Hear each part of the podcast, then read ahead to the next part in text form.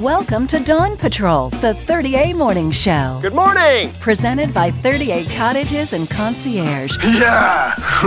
Online, 38cottages.com.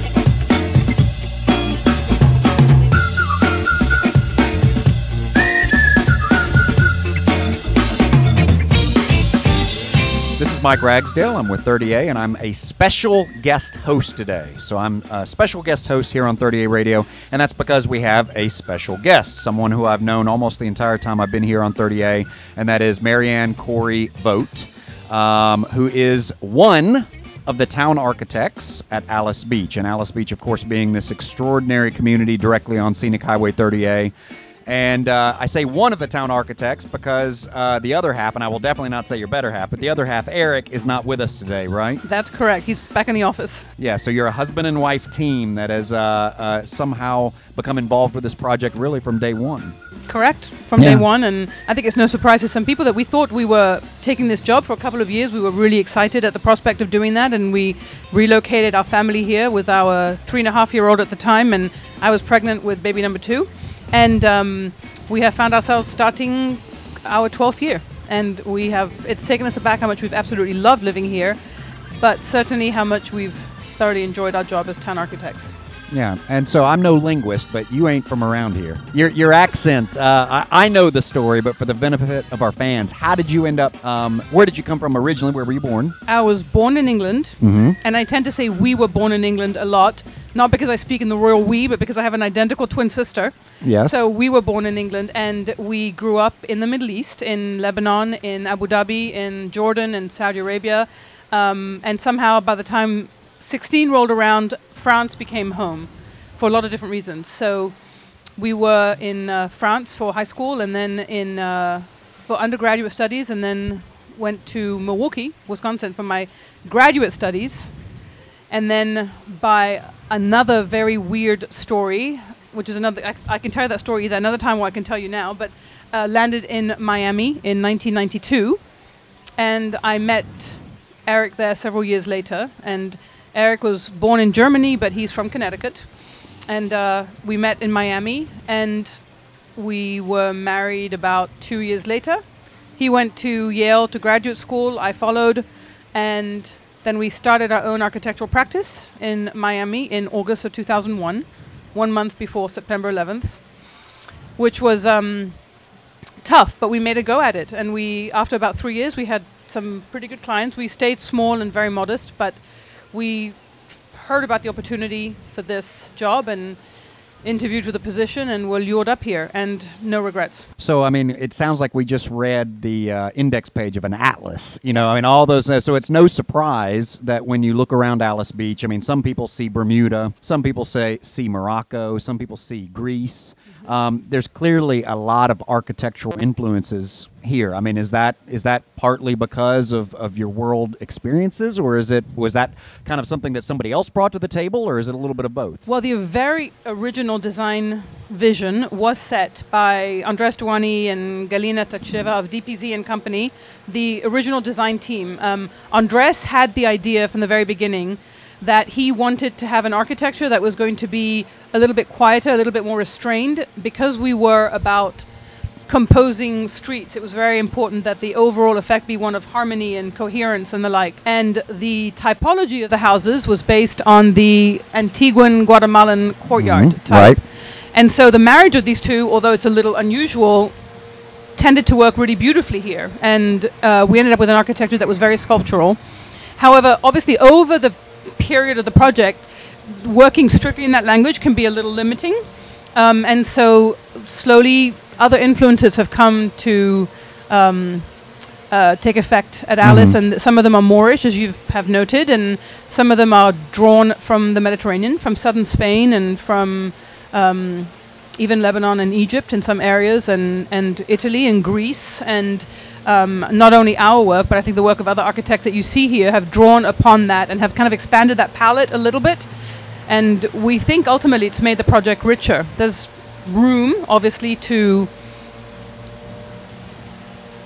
uh, you know to work on that. Let's say it's I, we see this the the style here is it's going to constantly uh, evolve, but it's will I think, stay true to its roots, and and its roots are going to be, you know, the masonry, and it's going to be the the typology of the courthouse, and so anything that we can do that further enhances that, I think, adds to the richness of the project.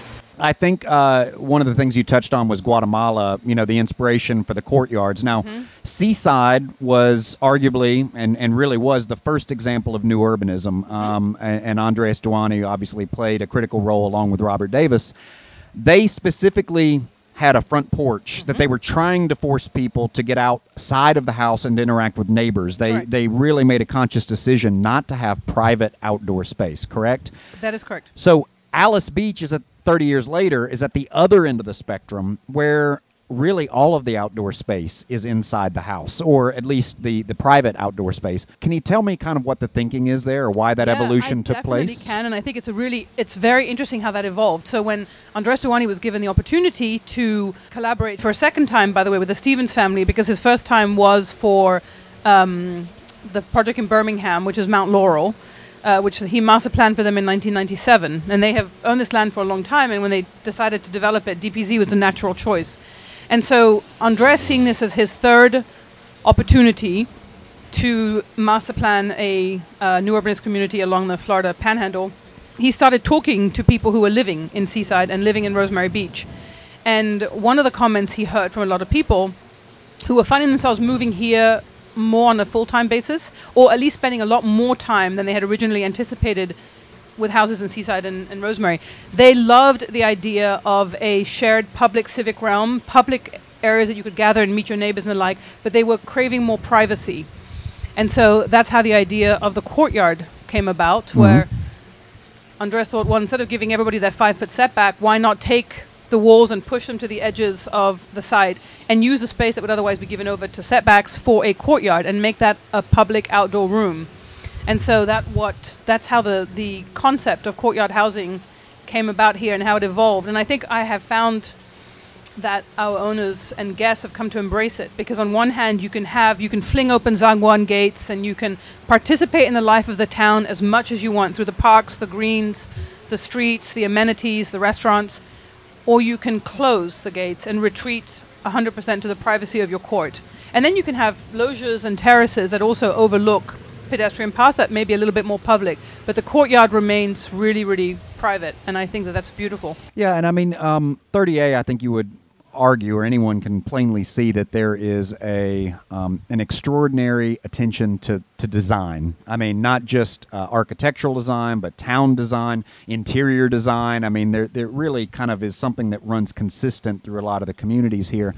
Why do you think? Um, Robert Davis or other leaders like Andreas uh, and yourselves, you know, the traditional thinking is if you got 170 acres like Alys Beach has, which and they've owned the land since the 70s, the traditional thinking would be you would just plop up condo towers as tall as you can build them.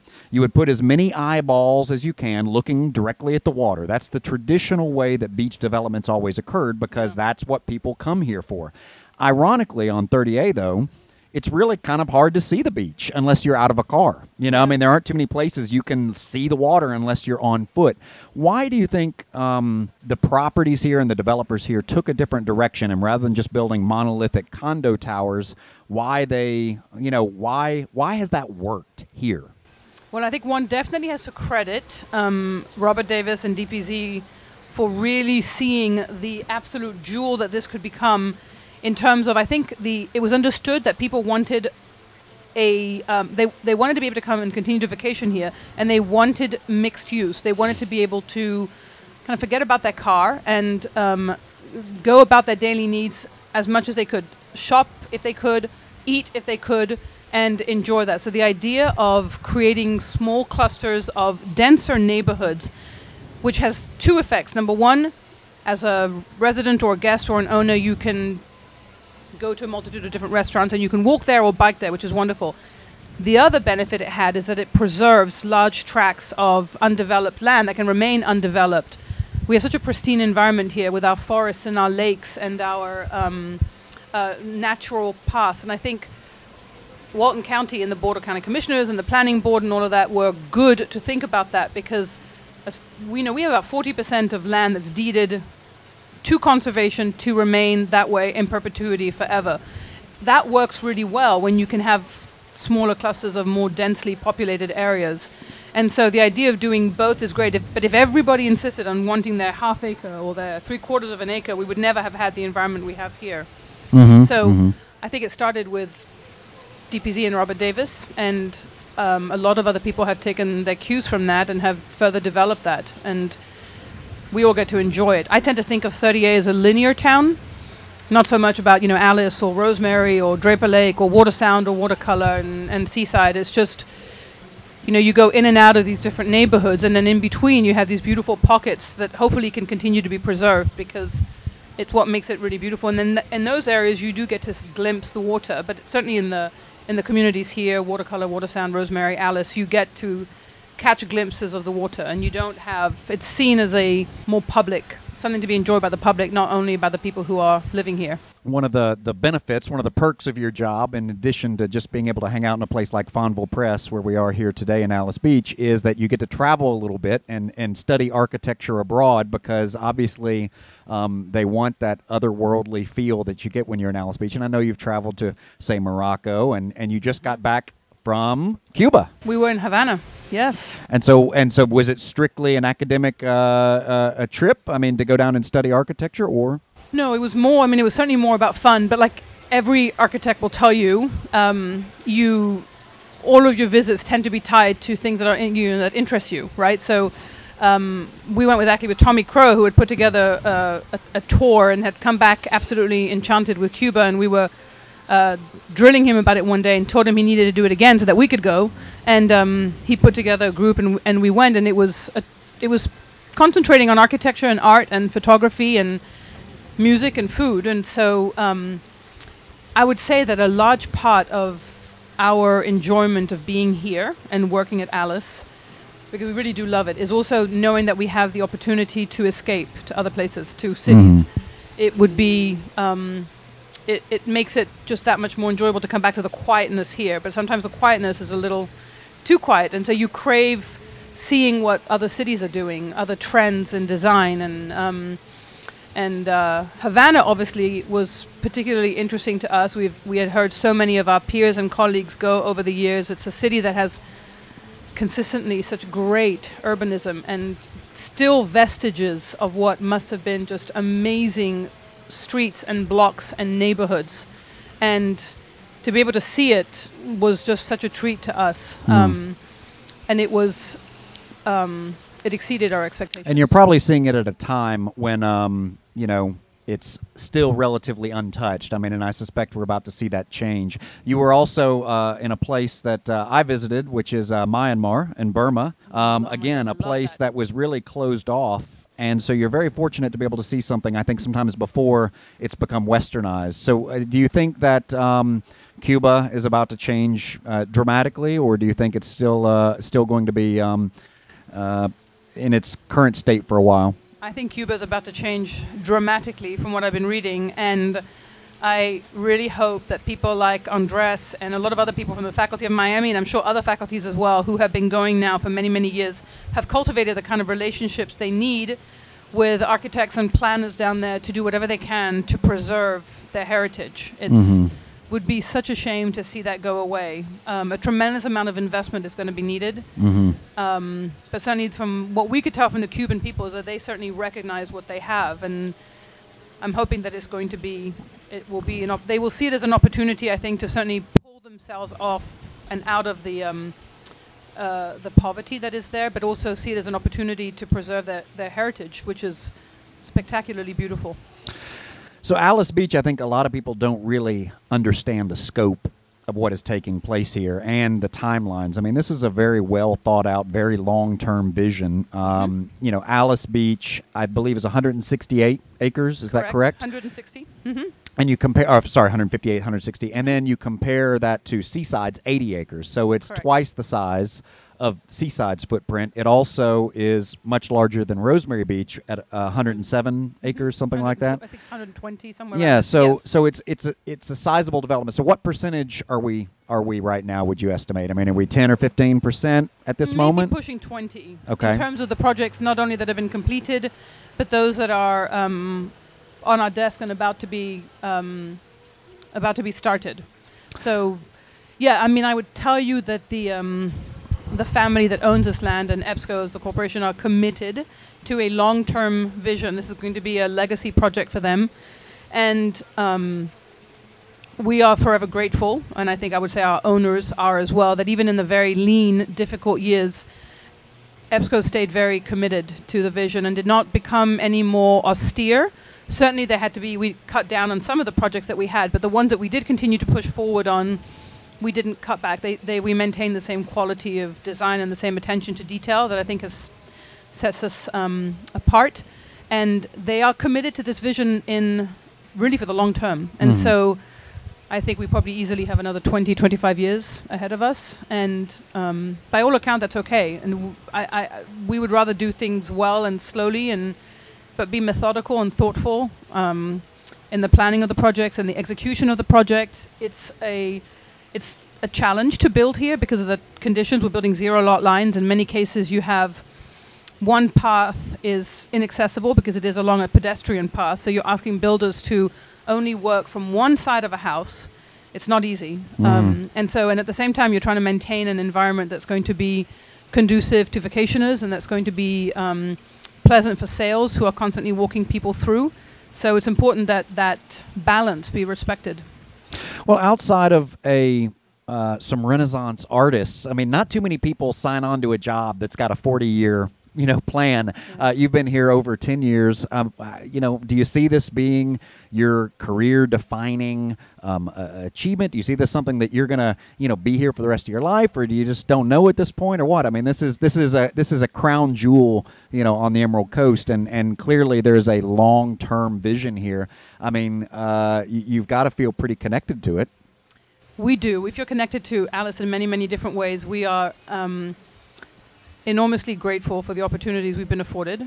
Um, like any architect will tell you, you want to see your projects get realized and you want to see your projects get built. And so we realized how fortunate we have been to um, have had a palette like Alys. And on so many different levels, work with so many skilled laborers and s- work with a construction company and other construction companies out there that are uh, phenomenal. Have had the privilege to work with so many different architects, local and otherwise, who are also um, enormously talented, who contribute tremendously to the beauty that you see around here. And so this will be very, it'll be very hard to say goodbye to Alys. Sure, sure, and hopefully you won't have to. But uh, it is a it is a is a, a magnificent achievement. And so, a town architect. Tell me. Obviously, most people probably have a basic understanding of what an architect does. Uh, you know, and I know that you and Eric design homes. Uh, you design Fonville Press. You design Caliza, um, which are some of the public amenities here in the town. But tell me what is the difference between a town architect and an architect? So, in the day of a town architect, what sorts of projects are you working on? How does that? How do you work with other architects? So typical day, and, and, and I'll talk right now about the, the typical day in the office of the town architect. And so the office of the town architect at Alys Beach is actually we're six people in all. So there's Eric and I, and then we have three intern architects, uh, Johnson, Ortal, and Jason, who are who work alongside with us, who help us execute every level of projects that we work on um, internally for EBSCO and for other clients. And then we have uh, Kendall Horn, who many of the locals know here, who's our landscape architect, who's been uh, on board with us almost since the very beginning. And so we see the job of the town architect as being one that is the keeper of the vision in a way. So whether we represent the developer and in terms of architects he may hire to do different projects or um, individual homeowners, we make sure that there is adherence to the design code and that um, architects m- manage that as well as they possibly can. So there's um, a design code, as you know, that's that's rigorous. It's a it's an urban code and an architectural code and a landscape code and a sustainability code and a construction guideline code. It is an organic document. Many people tend to think that it's fixed in time, never to change, and of course it changes and it always evolves with time. And we want to reserve the right to learn from lessons and mistakes and opportunities that we see that we didn't necessarily conceive of when the document was first written.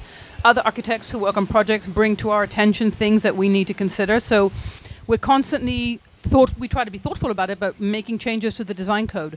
Um, and then internally, our day is not only spent obviously reviewing projects that other architects will submit to us on behalf of their clients for single family lots, but we have been we've been responsible for most of the public buildings that you see here, the, the Right. greens and the like, and and the parks, our office, and um, so we do a lot of that, and then we do a lot of working with the different teams at Alys Beach. So we stay obviously very involved and connected with sales to help them with different programs that they may have, like the Somerset Home program, which we launched a couple of years ago, which has been really successful. Um, we work with our recreations team to figure out what the next level of amenities are going to be. We work with um, infrastructure to make sure that that is thoughtfully planned and executed, and we have a great team there as well that manages that. And so, you know, the Office of the Town Architect touches a lot of things, and we and for us it's important because we believe that that attention to detail from the macro, from the urbanism down to the micro, to the color of grout, matters. And so, um, we feel fortunate that we're able to have a hand in shaping Sure. that. So you've obviously uh, traveled the world. Um, you you came out of Miami, which has a very cosmopolitan scene and all that, and then you end up in this uh, sleepy little village. I would say less sleepy, perhaps, than it was uh, 12 years ago when you arrived. What would you like to see in the future of 30A? Not just Alys Beach specifically, but what do you think 30A is either missing, or what do you think 30A would benefit from seeing? You know, kind of over the next 10 or 12 years. I would love to see Walton County benefit from an overall comprehensive vision. I mean, I think I, we see the controversy that has arisen out of a number of smaller things, and we're aware of other smaller ones here and there. And, and I think it would be wonderful to see the county take an interest in preserving what we have here to make sure that it's not completely lost. And, and it's very easy to see that completely lost, especially in a market that's very, very good when. Um, uh, real estate prices go bonkers again, and it's easy to see how that can take over. And this is such a unique and beautiful place that I want to make sure that the natural environment is protected and um, and conserved, but that what is actually built can also be as high a standard as we can do um, to give this area justice. Yeah. Would love to see um, more public transportation options, but I don't know how viable that is if without either making more connections to 98 from 30A as we get ready to embark on uh, spring break, and I realize how difficult it's going to be getting Yeah. my daughter every day at Seaside. Right. um, Well, I think one of the things that makes uh, the communities magical in a lot of ways is the thoughtfulness and the planning and the design. So when you have Rosemary Beach and Alys Beach and, and Seaside and Watercolor, the reason those communities um, I think have been so successful is because of the attention to design. And what you're really suggesting is that there needs to be a broader plan that links the entire um, area together, that puts as much thought into the interconnectivity of these areas. Is that right? And then also even from a design perspective, you know, what's viable and what's not viable. and Signage and whether it is signage, whether it's it, yeah, it's always tied to all of that. Um, I think we are so far ahead right now where we were 10 years ago, but there's still also room for improvement in terms of bringing culture here, whether it's uh, the 30A Songwriters Festival or whether it's digital graffiti or the wine festivals and all that. All of that's wonderful, and I would love to see that type of program grow to continue to attract people. Let's make this this as desirable a place as it is for Miami, let's say, to get, to get people to Miami. Um, we still need more options in terms of flights. And so I'd love to see the airports get more engaged in more direct flights to more locations. I think it would continue to attract people. But when you do that comes a burden of making sure that the infrastructure can take it, that the uh, restaurant, the food and beverage um, organizations along here can take it, and that our beaches can take it. And so um, I think the, the you know growth is coming whether we like it or not, and development will happen whether we like it or not. And so whatever we can do to manage that development and make it truly spectacular, I think is is well worth the effort. And and we have so much local talent here.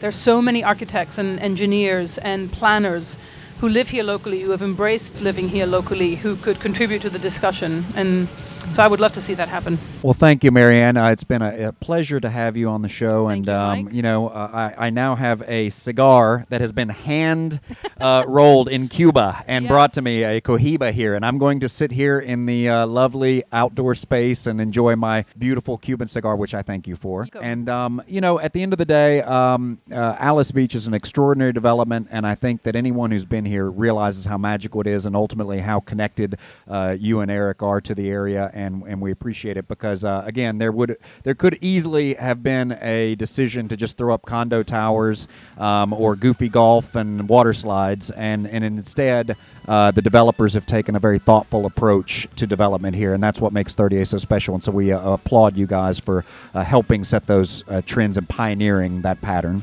Well, I thank you, Mike. You know what? I mean, it's interesting that you said that because I was reminded this weekend, and I was um, telling other members of the team with the 30A Wine Festival that we just had. I got to enjoy it from the outside, looking in, and I'm aware of how what you see is the effort of I don't know how many dozens and dozens. You know, we have 140 people working at Alys, and so there's a lot of invisible hands at work as well. And so um, it is the work of a lot, a lot of people who make this really amazing. Whether it's our event team or recreation or IT or maintenance, there's a lot of hands that go into that. And um, we are excited because Town Center is about to get going as well, and that's going to be uh, spectacular. Another huge milestone. Yeah. Thank you, Marieanne, uh, Khoury-Vogt, for uh, joining us today, and uh, we'll see you soon. Dawn Patrol, presented by 38 Cottages and Concierge, with properties in Rosemary Beach, Seacrest, Seagrove, Seaside, and Watercolor. Unpack, relax, and forget where you're from. 38cottages.com.